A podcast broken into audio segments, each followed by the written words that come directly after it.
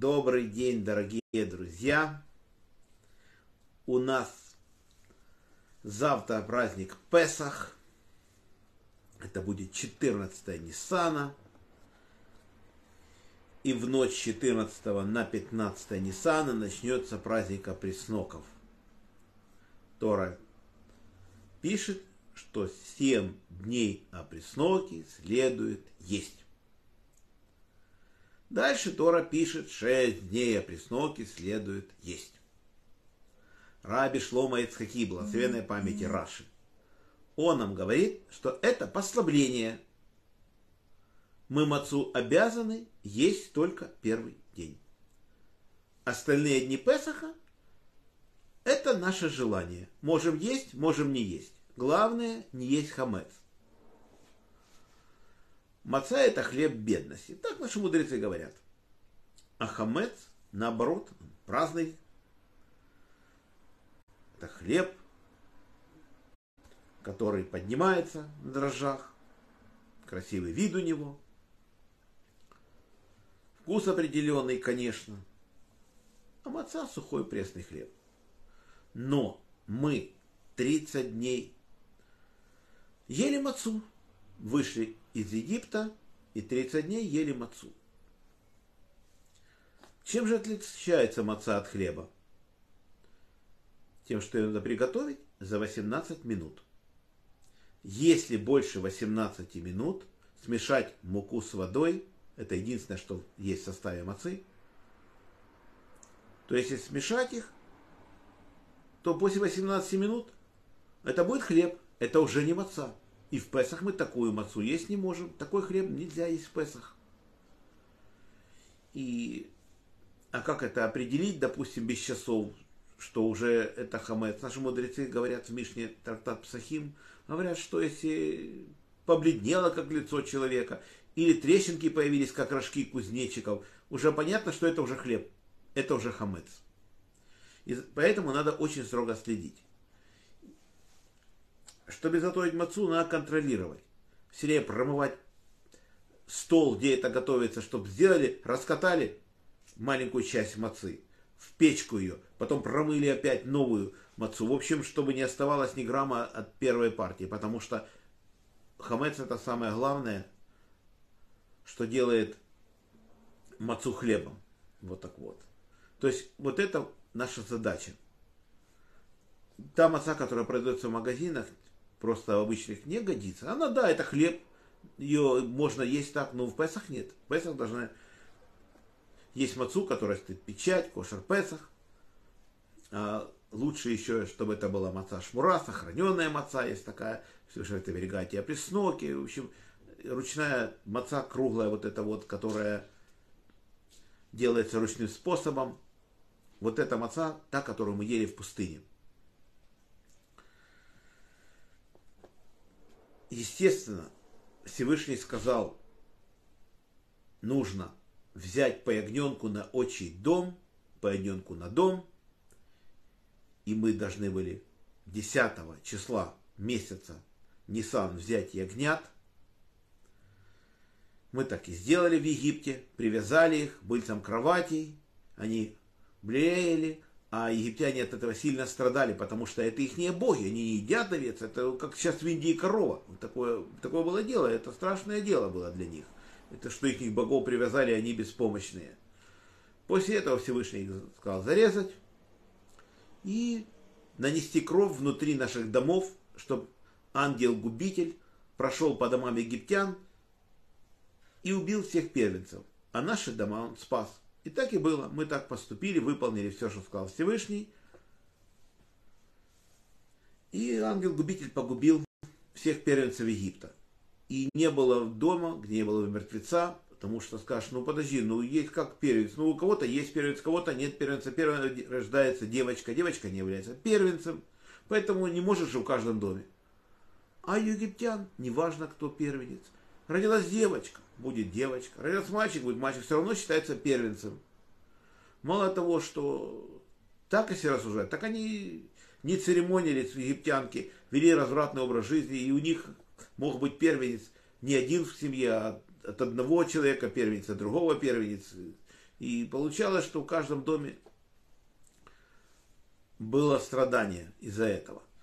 И одна египтянка говорит Маше, когда он начал говорить о смерти первенца, она говорит, ну меня это казнь никак не коснется. Я одна, сын у меня уже умер, и поэтому мне эта казнь ничего плохого не сделает. Маша говорит, ты будешь страдать больше других. И когда ангел смерти начал губить, то собаки разрыли могилу ее сына, вытащили останки, она сильно страдала тоже. То есть Всевышний никого не оставил в покое. За, за то, что они превысили ту власть, которую дал им Всевышний. То есть не то, что они не должны были угнетать нас за наше поведение, а они превзошли в жестокости все меры. Поэтому они были наказаны за это египтяне. То есть фараон купался в крови младенцев, и пишет Мидраш, что 150 младенцев надо было заколоть, чтобы он сделал себе ванну, чтобы ему от проказы исцеляться. Или замуровывал детей в стену, или, как мы знаем, пишет Тора, что бросал в воду младенцев. Кстати, он и своих не жалел. Египтян тоже бросал младенцев, потому что он не знал, кто будет избавитель народа, или он египтянин будет, или еврей. Пишет всякого первенца бросать в воду. Поэтому говорить о его какой-то морали нам трудно, потому что он не церемонился ни с кем. Но мы это заслужили. Не все так было просто. Всевышний сказал Аврааму, что 400 лет будет твое потомство в чужой стране. Так и пишет, угнетать их будут 400 лет. И кто это потомство? Аврааму 70 лет, когда Всевышний ему это все пообещал. Но потомок у него родился через 30 лет, ему было суждено быть первым потомком, это Ицхак. А как он может попасть в рабство? Когда он праведник невероятный, свою жизнь не жалеет, отдает для Всевышнего. Говорит, папа, режь меня, свяжи покрепче на жертвеннике, когда Всевышний испытал Авраама. То есть такие заслуги, что просто Всевышний сказал, вообще не спускайся в Египет, живи в этой стране, Поживи в этой стране, он говорит, в стране пришли, а в Египет не, спу, не, не спускайся. И так прожил Ицхак в стране Кнаан все в свои 180 лет. И честно, 400 лет, которые Всевышний обещает, отняли 180 лет. Осталось 220. Потом Яков. Он же ведет полностью праведный образ жизни. Он выполняет все, что Всевышний требует. Естественно, пока не умер Яков, ни о ком рабстве не могло быть и речи. Мы жили уже в Египте, мы сошли в Египет, так Всевышний решил, был голод по всей стране, мы сошли в Египет, так, так нужно нам было пройти это испытание и стать большим народом. Пока Яков был жив, он еще успел 17 лет пожить в Египте, мы рабами не стали. Казалось бы, вот, нет, дальше Иосиф продолжает жизнь Якова, это полное продолжение. Он был 40 лет правителем страны, потом 40 лет фараоном, 110 лет Иосифу исполнилось, когда он умер. Мы в это время даже налоги не платили, когда Иосиф был жив. И после Иосифа еще были живы братья. Иосиф умер первым, Леви последним умер. До того, как Леви умер, нас никто не сделал рабами. Мы еще держались за Тору, еще мы не заслужили стать рабами. И когда умер Леви, то до конечного срока избавления из Египта оставалось 116 лет. И здесь мы начали вести себя как египтяне, мы решили, что так мы будем вести себя, и дошло до того, что нас просто поработили. Мы сами в этом виноваты. Потому что когда мы выбираем образ жизни других народов, других обычаев, которые Всевышний говорит, я вам это не велел. Я вам сказал, держитесь за Тору, живите так, как я вам сказал. Соблюдайте мои заповеди и пишет, старайтесь соблюдать. Он не написал им, не соблюдаешь, убью. Он писал, старайтесь соблюдать. То есть сегодня одну заповедь, завтра другую, и там чем больше, тем лучше. Вам это будет лучше. Всевышний сказал, я вам дал праздники на радость, я вам дал субботы. У вас есть, сколько суббот у нас есть? 52 шаббата в году. Пожалуйста, по три трапезы, гуляйте, собирайтесь с семьей, собирайтесь с друзьями, веселитесь. У вас есть Песах 7 дней, у вас есть Сукот 7 дней, веселитесь, гуляйте. У вас есть еще Ханука, у вас есть Пурим, у вас есть Рош и Шминя Церет, и Симхат Тора. И вообще у нас очень много хороших дней. У нас добавился потом Лак Бамер.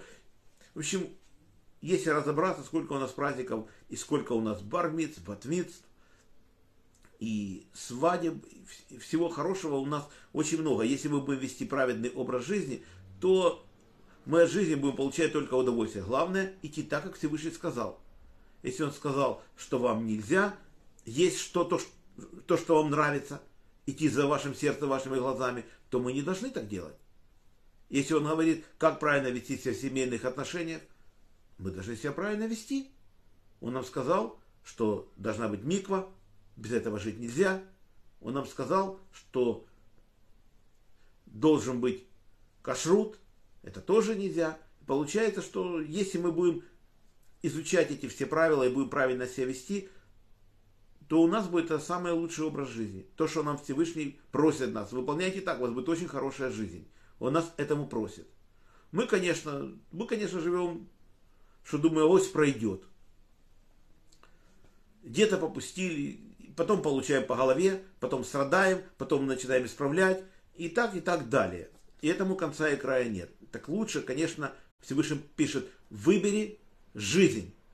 Он и говорит, предлагаю вам сегодня жизнь добро или смерть и зло. Выбери жизнь.